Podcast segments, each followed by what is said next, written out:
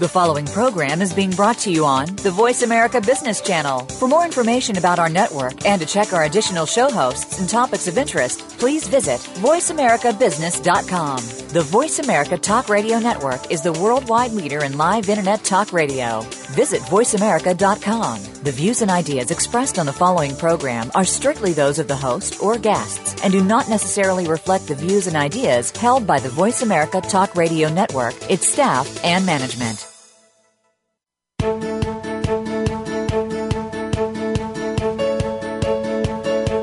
Welcome to the SURVE Hour. Insightful, provocative, opinion shaping conversations that matter. Your host is Jim Blackburn. During this broadcast, you'll hear from guests who are taking uniquely different approaches to life and their work environment, and you are invited to take part in the conversation. Now, here is Jim Blackburn. It's that time again. Welcome to the SURVE Hour and a conversation that matters. And wherever you are, and however you are listening, thank you for making us part of your day. Our topic of conversation today is about how to promote the value and potential of other people. Is this topic of importance? You bet it is. People in business leadership positions, as well as other influencers, such as parents, teachers, ministers, and yes, even salespeople, all need to be aware of something. How a person feels after an interaction with you is going to directly impact how influential you are in that moment. Unfortunately, in today's world of busyness and multitasking, too many people leave interactions feeling not heard, talked at, sold, and ultimately devalued and demeaned. I'm Jim Blackburn, your host for today's conversation, and my special guest in conversation with me discussing how promoting the value and potential of other people plays out in the workplace as well as at home is Rebecca Bagley, Vice Chancellor, University of Pittsburgh, and who with her husband John is a parent of young daughters Darren and Evan. And as you will soon discover, Rebecca is much more as a person than this description of her various life roles indicates. Rebecca, thank you so much for participating with me today in this very important conversation. Thank you for having me. Uh, Rebecca, before we begin discussing today's topic, let's make sure that our listeners know that we, we sincerely invite them to participate in conversation with us. So write this down if you're listening live because we want you to call 866 472 5790 or you can email me at jblackburn at SURVE, and that's spelled S-U-R-V-E partners dot com. And if you're listening to our podcast, please feel free to email me at jblackburn at survepartners dot com. Okay. How to promote the value and potential of another person is the topic of discussion. And it begins with a simple to understand action Yet this action is extremely difficult to execute. Let me say that again. It begins with a simple to understand action, yet this action is extremely difficult to execute. Every one of us has a need to be heard. And when we feel heard, we feel valued. So the action is to give another person voice. Allow this person to speak and share what's on his or her mind. Sounds simple, yet this is extremely difficult to execute. Why? Because of our preoccupation with busyness, multitasking, our own stuff, because of the urgency that occupies most of our lives, because we all have our own agendas that occupy our thinking. So, Rebecca, given that the various business organizations you've led were focused on economic development, investment banking, technology, etc., please share your insight of how what we are discussing was a challenging issue in your workplace and how you were able to overcome it. Yeah, thanks. I, you know, it's fascinating as you move through your career because, you know, at first you're being led um, by people, but you have you know some role in, in leading what you do if you have a good manager and so you you see you know, good leaders, bad leaders, you see people that empower, you see people that don't empower. And then as I moved into my career in different um, leadership positions, I started, I knew what I wanted. Like I wanted, I could, I could kind of feel the environment, right? I wanted people taking um, responsibility for what they were doing. I wanted um, a, a environment of good feedback, of team contribution, but I did not know um, how to execute against that. You know, I think my instincts were good, but I think that's when you talk about the kind of devils in the details or the execution. It's um, really in those areas that I think that you have to be extremely thoughtful. A lot of times, work with somebody, you know, to help walk through that um, process. Because as you talked about, we each have our own perspectives and our own agendas, and so how you shape in a team environment as a leader that idea that you value people and that they're empowered to into their work and that they have ownership of the work and of the organization as a whole is one that takes consistent behaviors. It takes reinforcement, um, and it takes the right type of value of people and listening through that process. And so I've I've been on a journey basically, you know, for the 20 some years of my career to be able to get to a point where um I can lead like that. And I think that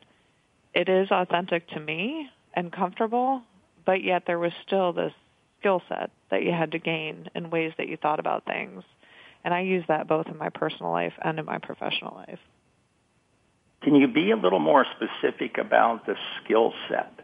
Um, I'm picturing various business uh, environments or meetings where someone calls a meeting and you have participants in the meeting, but the person calling the meeting has the agenda, uh, has control, and quite frankly does most of the talking. How how were you able to grow up in an environment that probably had a lot of that going on and see that possibly it needed to be handled differently? And if so, how did you handle it differently? Probably the realization I, I had this bite this uh, sense that it wasn't quite getting to where I wanted, but the time where I was able to really exercise and dig deep into kind of why and how to transform that was at NorTech, and so I led that organization for the last six years until recently, just the end of the year. And so I was hiring a team. I was hiring a very high level team um, who had a lot of experience, a very diverse team um, of younger professionals, older professionals, diverse backgrounds, races, everything, engineers, non-engineers. And what I really wanted was a environment where people highly contributed.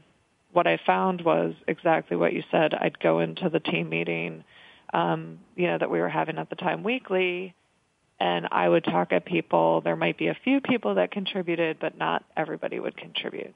And some of the people that I felt could add a lot of value based on their experience to the team and to the organization were not talking in those meetings um, or were not actively participating. And so, you know, basically I ended up um, finding you. and um, in that process, you know, we got a different. Well, it's it's so interesting because uh, when I was thinking about it, I was like, well, I know how to do this stuff. Like, I know how to to work with people, and I know the environment that I want, but you know, I don't have the right tools.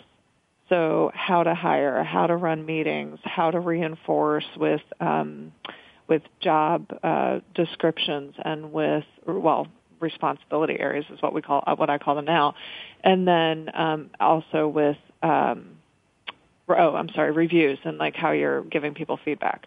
And so that system, I didn't felt like reinforced what I was trying to, to build as a culture and a team.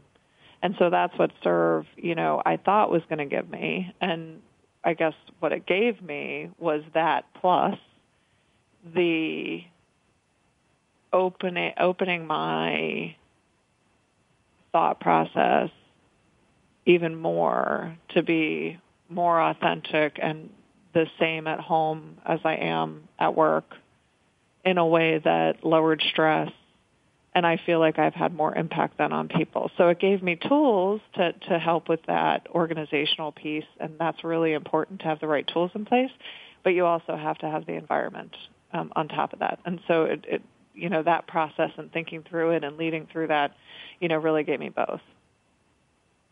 So if if I could maybe pull together what you've shared, which um, is uh, really important for our listeners to get their hands around. Um, one of the one of the takeaways is that how a person leaves a meeting mm-hmm. is how they're going to uh, enter the workplace after the meeting and how they're going to engage with others. And typically what happens in most business meetings is people sit and listen and one or two people talk. And uh, correct me if I'm wrong, Rebecca, but you you reversed that process. Mm-hmm. In fact, you yeah. didn't even run you didn't even run the meetings. Right. Yeah, You- we we totally reversed that process. So we so for our team meetings instead of doing one a week, um, we did one a month and the the my direct reports would get together in that meeting. Um, we also did like a full team meeting that was more of a report out as well, just to you know exchange information. But we were clear that this meeting was to exchange information. Um, but the the transformational team meetings, basically, there was a person um, who was leading the meeting that was assigned, and that person rotated, and there was a person that was taking the action items out of the meeting, and that person rotated. But I was an observer um, in the meetings. If I had a set of questions that I wanted to ask, I was able to do that and participate in that way. But basically, what it allowed me to do was a, a couple of things. One was be able to give people ownership over their what they were bringing into those meetings and what we were going to talk about. So they would bring in their challenges they would bring in the descriptions of what they were doing, which were brief, and then the challenges they were facing in order for other team members to, to kind of test that. And it was questions only. You know, it wasn't, I'm going to tell you how to do your job. It was, here's the things that I think, uh, the questions that I have that will help you think through the answer to, to what is, is your challenge in your job right now. And then I think the other um, uh, interesting thing is that again, that rotated. So I was able to see how somebody led a meeting.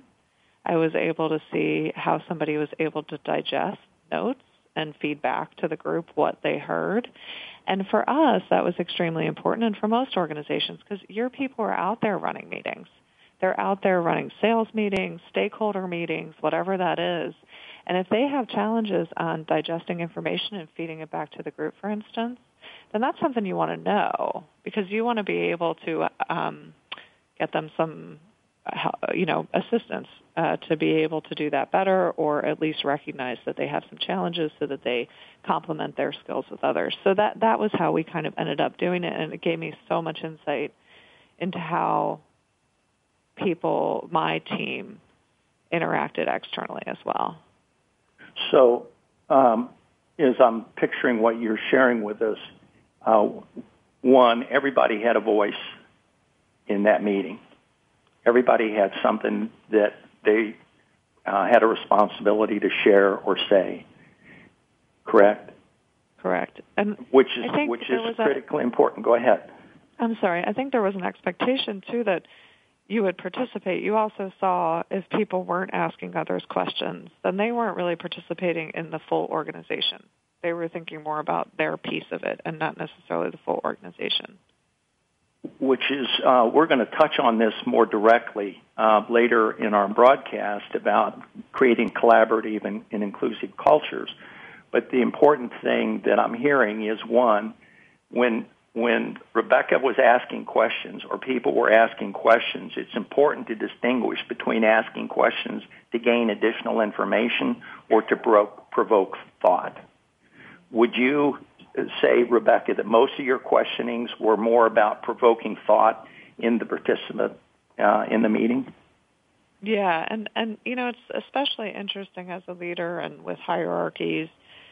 You know, when you ask people questions or when you make a statement, people tend to outweigh that statement um, with with others, their peer sets, and and that was another thing that we were trying to break down But um, so yes, absolutely. It was. I'm I'm pushing your thinking on an issue that you're dealing with. I'm not handing you the solution. Which is a form of promoting somebody's potential. Right. See, potential, we define potential as a latent excellence that may or may not be developed.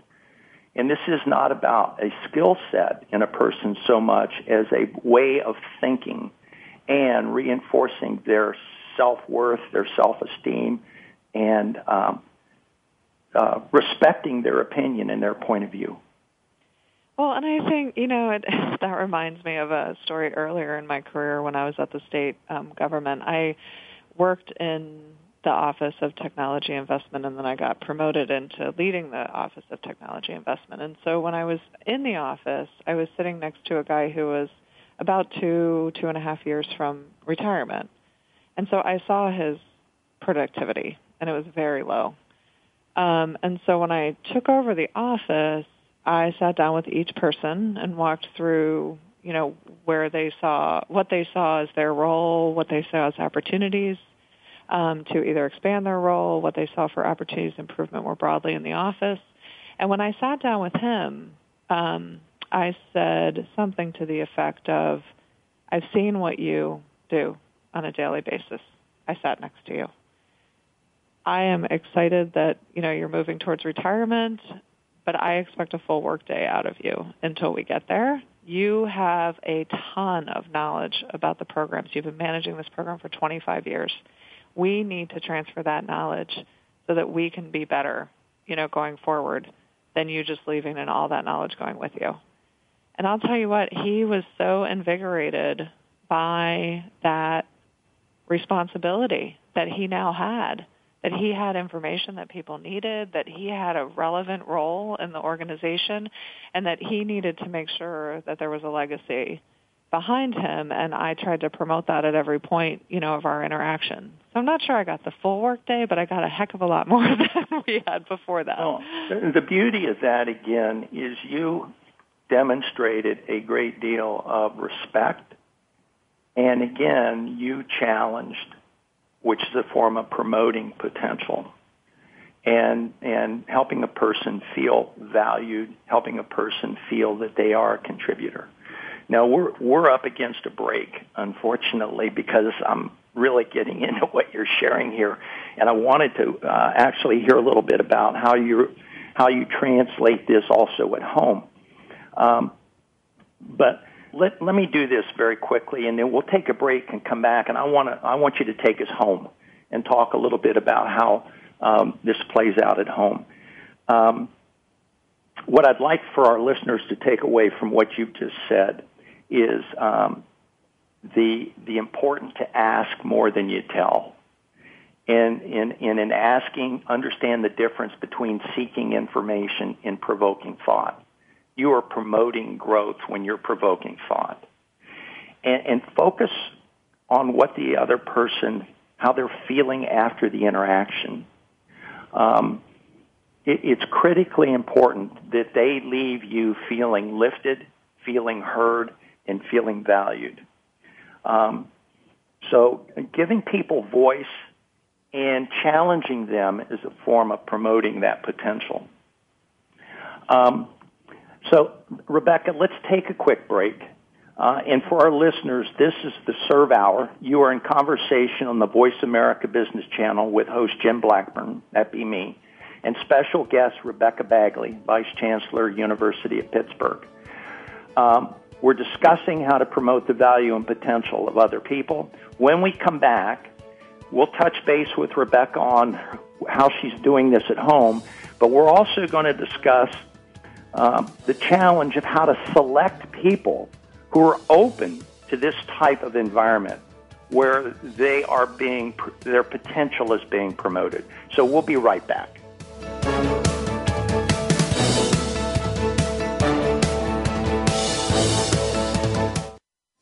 We're making it easier to listen to the Voice America Talk Radio Network live wherever you go on iPhone, Blackberry, or Android. Download it from the Apple iTunes App Store, Blackberry App World, or Android Market.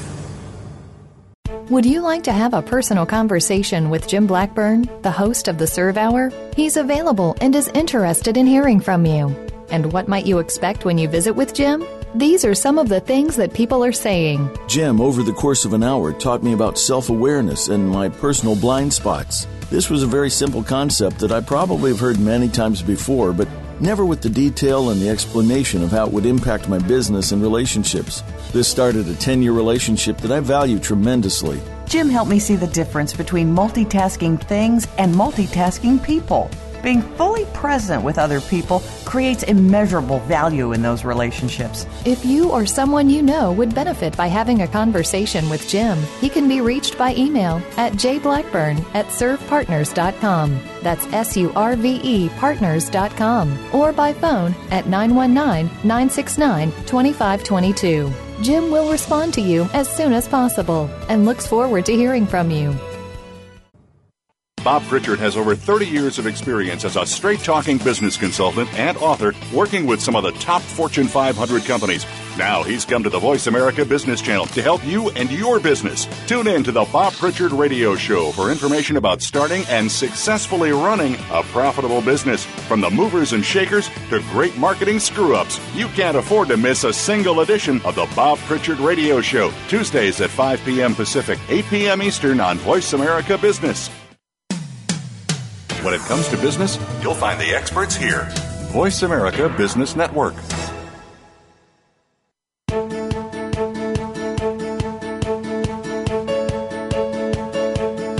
This is the SURVE Hour. We know you have something to say, so take part in our conversation today. Please call in to 1 866 472 5790. That's 1 866 472 5790. You may also send an email to jblackburn at survepartners.com. Now, back to the program. Welcome back to our conversation about how to promote the value and potential of other people. I'm Jim Blackburn, your host and I'm in conversation with special guest Rebecca Bagley, Vice Chancellor, University of Pittsburgh. Welcome back, Rebecca. Thank you. Thanks for having me. You know, Rebecca, before we broke, I was pushing you a little bit to talk about how you're doing at home relative to this promoting the value and potential of relationships and other people. Can can you take a brief minute and touch on that? Sure. You know, it's so interesting because I've said to people, over the last few years that you know you really need to be the same at home as you are at work. And we're like well that's not possible. And it just kind of dismissed that concept. But I, I think what i mean by that are there some critical sort of value of people skills that you tend to bring to work because it helps in you know impact and execution? And then when we walk through our home door it's about tasks it's about getting done what we need to get done. It's about the list and it's about the plan for the next couple of days and the calendar. And I think, you know, bringing that value of people home and making sure that you are focused on people. And so just a, you know, an example is I started to realize that I'm a very fast conversationalist and thinker and I'm an extrovert and so I can gather my thoughts very quickly and respond and when I was in discussions with my husband, when, I wouldn't interrupt him, but right at the end of the sentence, I would start talking. And so what's happening is when I would take a moment of silence at the end of his sentence, he would have another sentence that he was going to say. And so he would be able to finish his line of thinking in a way that I think has really grown our relationship over time. I think if I have time, just you know, one more interesting example that just happened last night. So it's like nine o'clock at night. My eight-year-old is um, crying that we never, I never pay attention to her, and so my gut reaction to that was, all I do is pay attention to you. You know that there's all of this time that we spend together, and you know I feel like I move my schedule to be able to, for instance, take her out to lunch today and things like that. But I thought, well, take a deep breath. I said, well, what do you mean by that? And she said, well, you just don't spend time with me. And I said, well, what does spending time mean? What would that look like? What would we do together? And so I started to ask her a set of questions instead of just reacting um, to, you know, my point of view of what she was saying. And so we had an interesting discussion about it, and I got some perspective on how she um, views some of these uh, interactions and things that we're doing together as not really doing things together and why. Um, and, so and how old, helpful. And how old she's is she? Eight. So you're you're. This is really important uh, for me to hear about you're relating to your eight-year-old respectfully, and you're you're you're saying to her your opinion counts, and I'm interested. And and for me, that's a big part of parenting today that unfortunately is missing again because of all our busyness, multitasking, and the fatigue that we feel when we come home, and and then we have all this new set of uh, relationship challenges. So, uh, Rebecca, I appreciate you sharing that. Uh, what I want to do, I want to jump forward here for a second. Not everyone can work in the kind of environment that you've been talking about. And what I'm talking about is identifying people who are open to the opportunity of fulfilling their potential. Would you share with our listeners how you turn the hiring process upside down and focus more on who the prospective employee is rather than his or her work experience? Yeah, I think, you know, a lot of that starts with knowing who you are as an organization and what you want from your employees um, and, and really what that process is that determines a good fit. And so, as you mentioned, it's not necessarily all about past experience and skills. Um, that's really a determinant of, I would say that's to decide who's not right for the organization. And then to determine who's right, you really need a process that reflects, I guess, a day at the organization in some ways and also gets to what are the person's core values and do they match the organizational core values and the, the ways that you um, work on a daily basis. So just a, an example, and we can get more into it, but the resume. Um, so we created the res only the hiring manager saw the resumes. So they went through the stack of resumes. They used it as a tool to um, determine who was not right for the position. The people that were right for the position, they would tend to maybe do a telephone interview um, with to then get a sense. And then once we brought people in, nobody else saw those resumes because What? the hi- nobody else saw those resumes. How did So that go over? Well, it was interesting the first time we did it. So the idea is that the hiring manager, and in our case, we're not a big, you know, we weren't a big shop, so we didn't have somebody in HR looking at it, but the hiring manager who's responsible for the position has determined that these people have the skill set necessary for the job. So they have the background and experience that feeds into the job. What then the colleagues and the rest of the organization needed to see is are they the right fit? And I think that it created a lot of stress the first time we did it because it was such a different proposal. And my engineers and and you know people who were used to thinking you know having the resume and asking specific questions about their skills and experience and determining whether that was right or wrong felt very uncomfortable that they didn't have that crutch basically to be able to get to know this person. So the the idea, if I can expand a little bit on what you're sharing, um, is in finding the right fit. What you're looking for is if the people in their past have demonstrated various core values. Um, for instance, uh, the value of um, uh, resourcefulness. Um, in the interviewing process, then, were your interviewers asking questions about how they made decisions, what they based their uh, decision on, what the motives were, um, how they dealt with failure, uh, and on and on in the various areas of their lives? Yeah, so you hit on a lot of the types of questions that we could ask. So we ran them through a process of meeting um, with different, like sometimes in a group, sometimes one-on-one. It was a couple-hour process um, that, depending on how many candidates there were, either culminated in a meeting with me as CEO, or you know we brought back a, a smaller set um, of people into that uh, final meeting. And so each group or person had a um, something that they were looking into more deeply And so, you know, they could they could speak of other things, but the idea was um, you're going to dive more deeply on how they handle conflict, or you're going to dive more deeply on um, how they describe, you know, their past experiences. And then when it came to me, the most fascinating part for me is I did a questions only interview. So I would take maybe, I don't know, um, just a, a very short time and say, you know, a few things about the organization. But mostly I would flip it to them and say, okay, so my one question is you've been through all this process, you've met all these people, you know, tell me how you view the organization and the, and the role and so I would have them talk for a couple minutes about that, and I say, okay, the rest of the time, and we would spend usually an hour together, is for your questions. And so that also plays into resourcefulness, right? Because they weren't told it was going to be a questions-only interview. But it was fascinating. For instance, in, in, in one, I met with um, two candidates for a, a certain position, and the questions from one candidate were very tactical how do I like my talking points being written? How do I like, you know, this? What do I think? You know, the other candidate was a visionary discussion.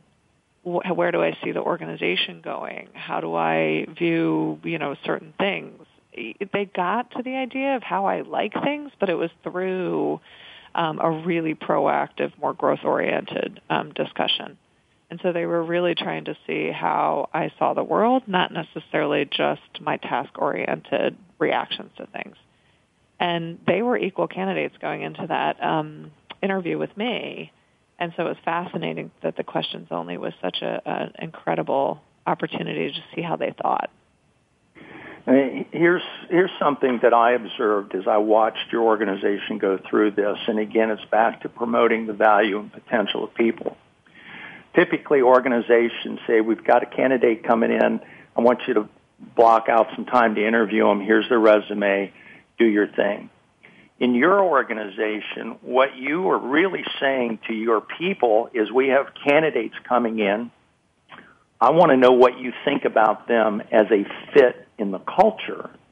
I'm interested in your opinion, and I want you to focus on these specific areas which is showing you again how your employee can take responsibility and actually feel more valued in your organization than just being asked, hey, would you interview this candidate without any direction? That's number one. Secondly, I, I think your organization did an excellent job of setting up an interviewing environment that mirrored the workplace. Those interviews were pretty stressful, weren't they? Yeah. Yeah, I think and that that is definitely a point that I wanted to bring up. It's like how the person felt and the hiring manager would meet with them at the end of the day. So were they drained? Were they invigorated by the conversations they had had? And so you also get a sense of the person through how they reacted to that process. Which, which again tells you a lot about the person. The other thing is, uh, again, people are coached in how to go into interviews. Okay. Uh, these people, uh, and correct me if I'm wrong, Rebecca, they were stunned when they weren't asked the typical questions that they were coached to answer or prepared to answer. Well, the people that we hired through this process, obviously, we got to talk with them afterwards once they were hired into the organization, and they were saying I, I, most of them valued, all of them valued the process, but were like, "Wow, it was the strangest interview process that I ever went through." And you know, one other thing that jumped to mind is so um, most of the time, most people in the organization, regardless of, of role, had a role in hire and, and interviewing people, but like when they would come back to meet with me, my assistant would reach out and schedule, walk them back. And so I would also always ask her, so how did they seem? What did they do? And it was fascinating. I mean, when especially this never happened internally, but when I was on external hiring committees or chairing external hiring committees, the frostiness or the rudeness that they would have and then all of a sudden they'd flip in my office and be this really engaged interesting person but yet you know had treated the receptionist or my assistant who was walking them back with some disrespect and so i always made sure to ask that chain of people that were interacting with that candidate what they thought and so Which they got used to that and would provide feedback on that too. Well, again, Rebecca, which is another skill set. And by the way, we just got an email asking about skill set that I want to go over with you. But that's another way, again, of saying to your people, I value you. I want to hear your opinion.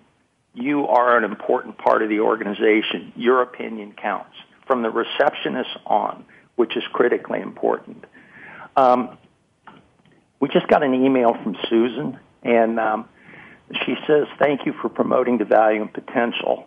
Um, Rebecca. Um, earlier, you were talking about a series of skill sets. What specific skill sets are you talking about that you feel you have as a leader of an organization that sets you apart? That's a tough question. It is a tough question.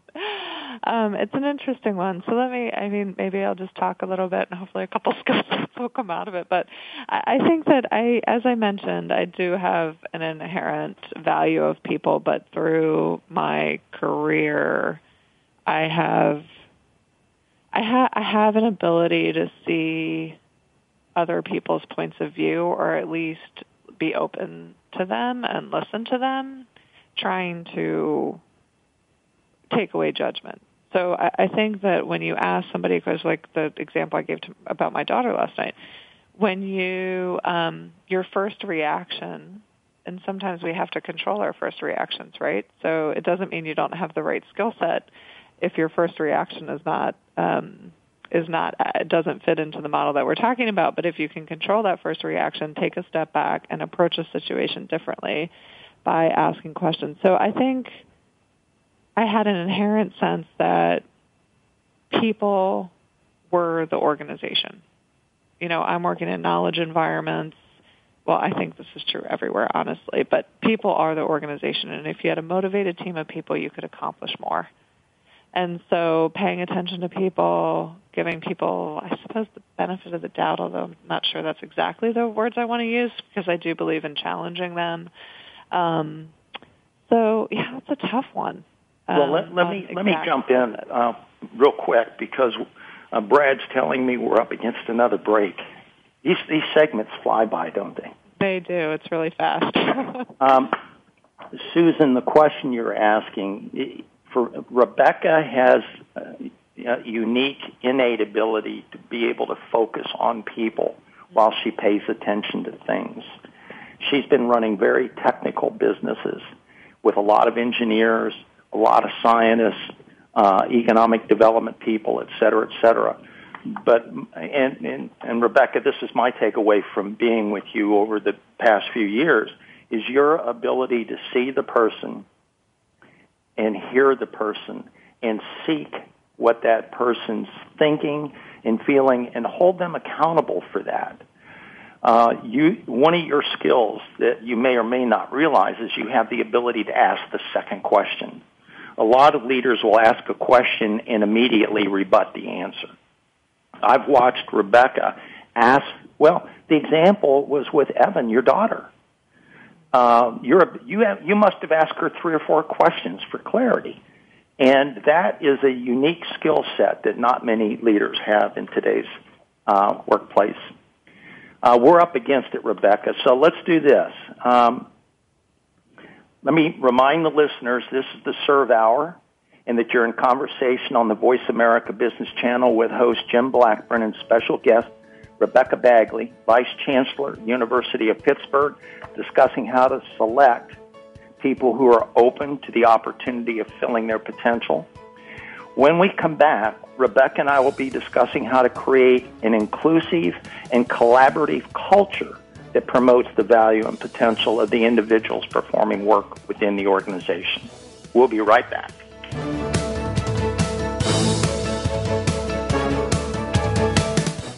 Become our friend on Facebook. Post your thoughts about our shows and network on our timeline. Visit facebook.com forward slash voice America.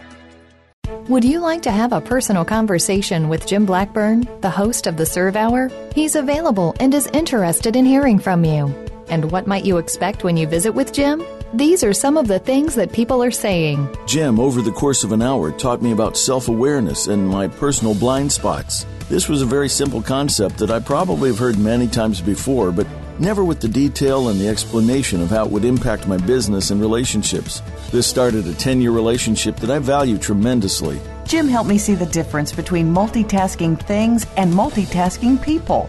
Being fully present with other people creates immeasurable value in those relationships. If you or someone you know would benefit by having a conversation with Jim, he can be reached by email at jblackburn at survepartners.com. That's S U R V E partners.com. Or by phone at 919 969 2522. Jim will respond to you as soon as possible and looks forward to hearing from you. What does a visual workplace mean to you? How does it contribute to operational excellence? And what steps do you take to put it powerfully in place? Listen to The Visual Workplace Work That Makes Sense to find out. Each week, Dr. Gwendolyn Galsworth, visual workplace expert and award winning author, shares tools and strategies to help you make the workplace speak at a glance without saying a word. Learn to work safer, faster, better, and at far less cost no matter what business you're in. Tune in to The Visual Workplace every Thursday at 10 a.m. Pacific, 1 p.m. Eastern on Voice America Business. Voice America Business Network, the bottom line in business.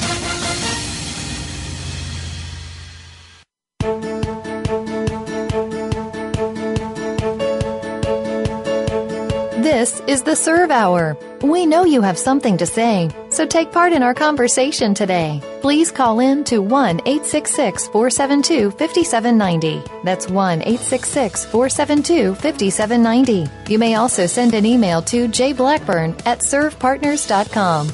Now, back to the program. Welcome back to our conversation. You are listening to the Voice America Business Channel and the SURVE Hour. I'm Jim Blackburn, your host, and I am in conversation with special guest Rebecca Bagley, Vice Chancellor, University of Pittsburgh, discussing how to create, going forward now, discussing how to create an inclusive and collaborative culture that promotes the value and potential of the individuals performing work within the organization and why that's so important. Rebecca, share some of your thinking on this. You know, I think we've been talking a lot about people and the value of people, but ultimately, too, in the organization, you have a set of goals.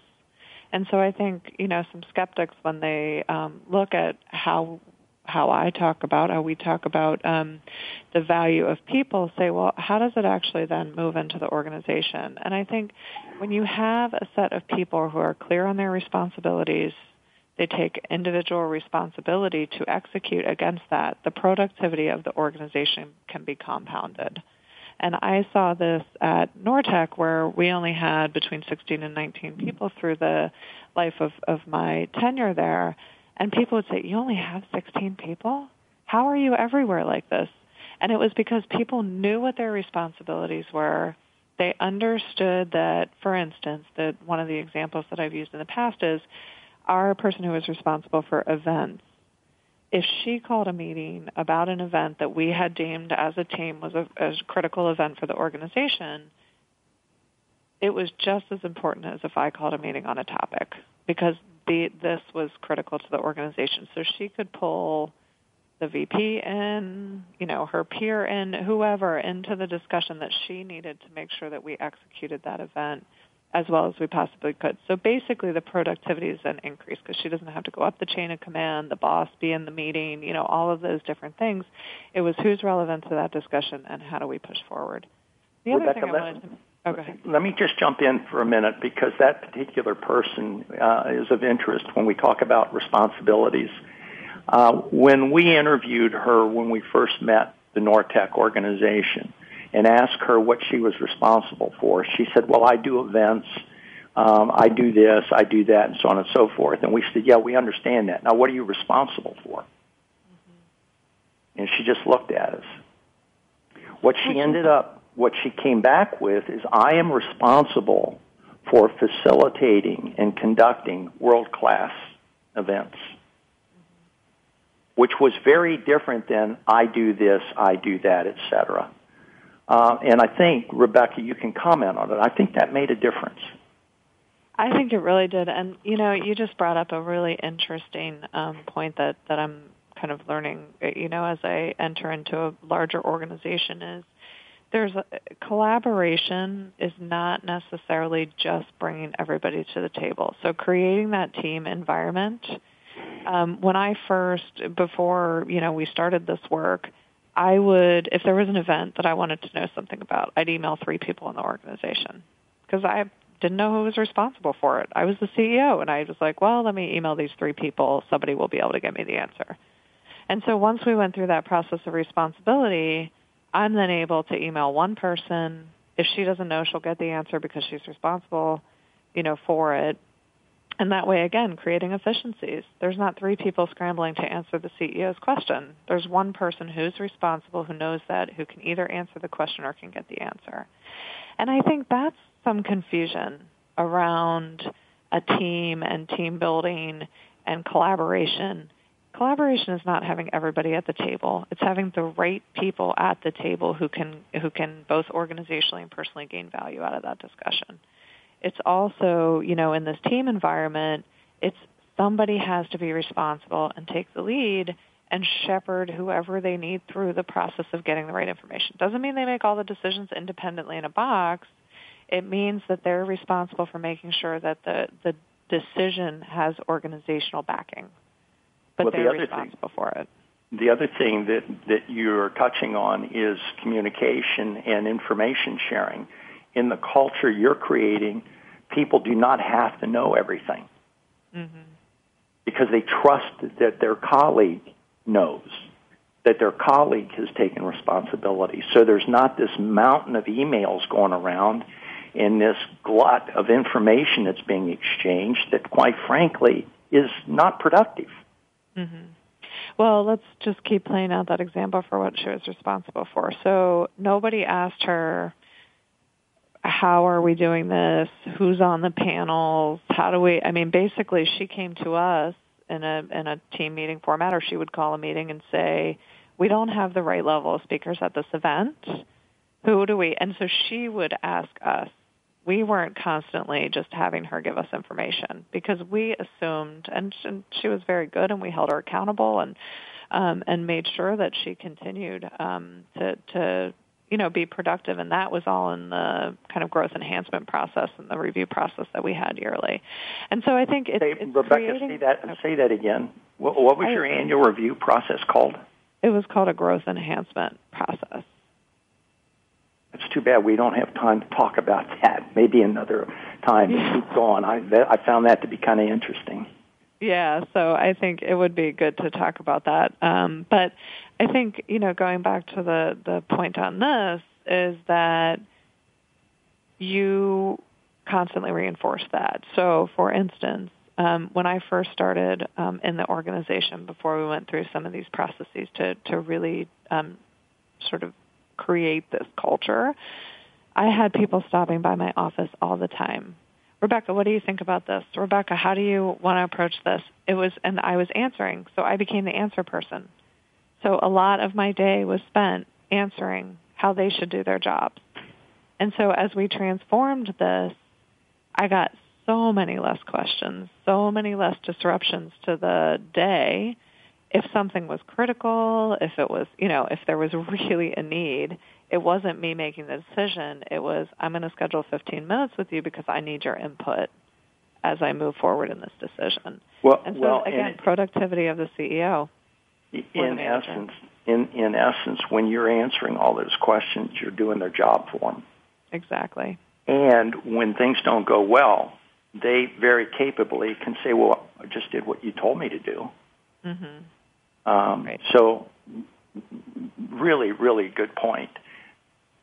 Touch some more on on on the values within your organization and how you were using the behaviors of the various people to remind them of the core values. Well, so this will touch a little bit on the growth enhancement process, but um, so we we determined a little acronym which was GRIP. So growth, respect, individual responsibility, and passion. That those were the things that we valued in the organization. So growth is doing same things differently, doing different things. That helps innovation. It helps grow the organization, make it more impactful. Um, respect, that was respecting internal colleagues. That was the listening and valuing people. That was deadlines. It, you know, if you had a colleague who had a deadline and you weren't getting them information, you were breaking our core value of respect. Individual responsibility was some of what we were just talking about around the position. And then passion, we really believed that with the work that we were doing and, and with, with your work in general that you have to keep a, a passion about that and that being invested in that is, is um, you know, a wonderful um, aspect of this work. And so how we would do, for instance, if, if there was some problem with, with one of my employees, we would have the discussion in the context of which of our core values were they not living up to or were they breaking um, in the actions that they were taking. And so the core values became the hiring tool, the management tool, the leadership tool, something that we could really use and internalize as we built this culture of inclusion. Well, the the thing that jumps out at me is your clarity. You know, people talk about what you and I are discussing here as soft, feely, fuzzy stuff. Mm-hmm. Um, I don't think it's soft. I think it's hard. I don't think it's fuzzy. I think it's crystal clear, and I thank you for sharing the the acronym GRIP.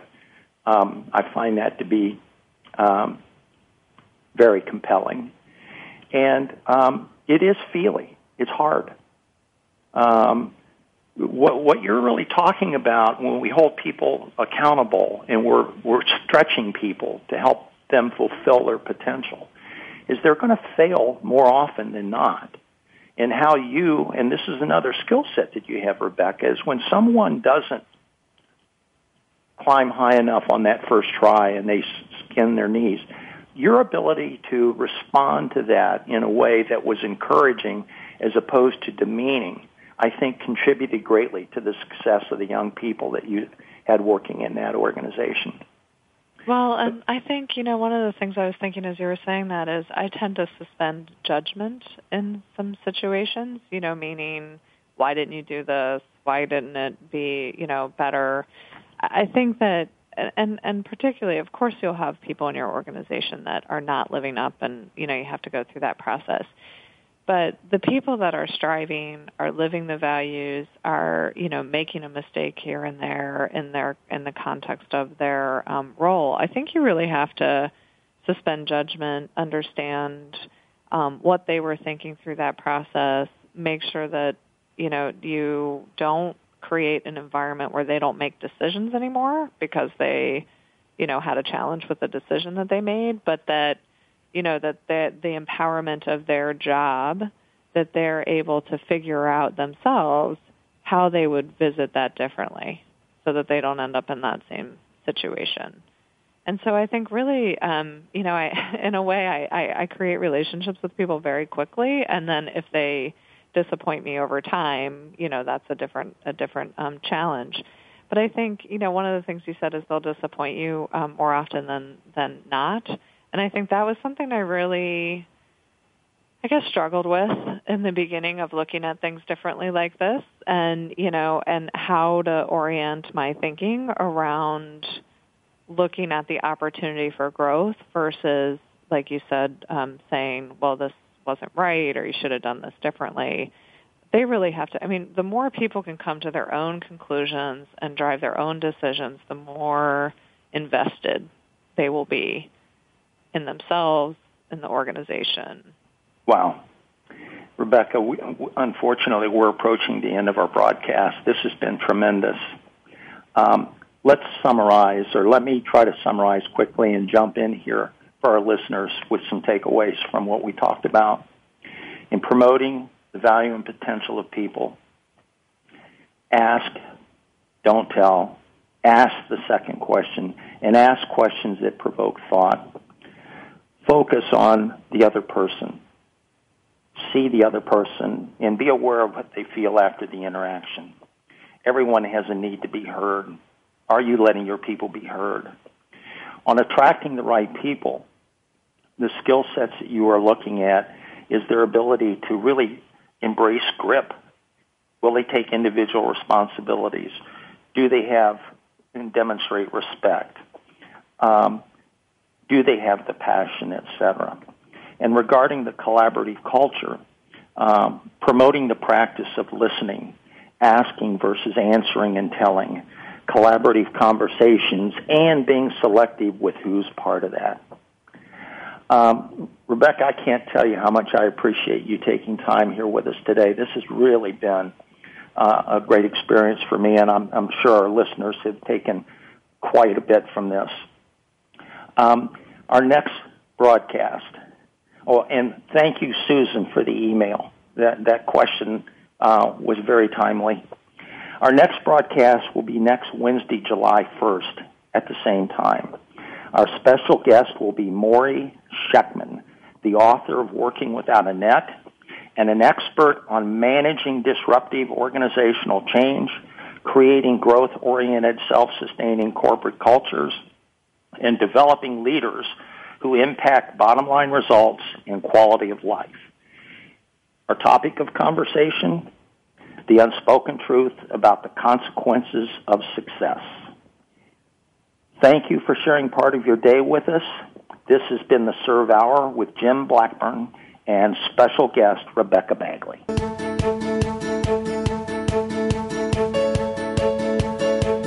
Thank you for listening to the SURVE Hour's provocative conversation. Please rejoin your host, Jim Blackburn, during the SURVE Hour each Wednesday at 6 a.m. Pacific Time, 9 a.m. Eastern Time on the Voice America Business Channel.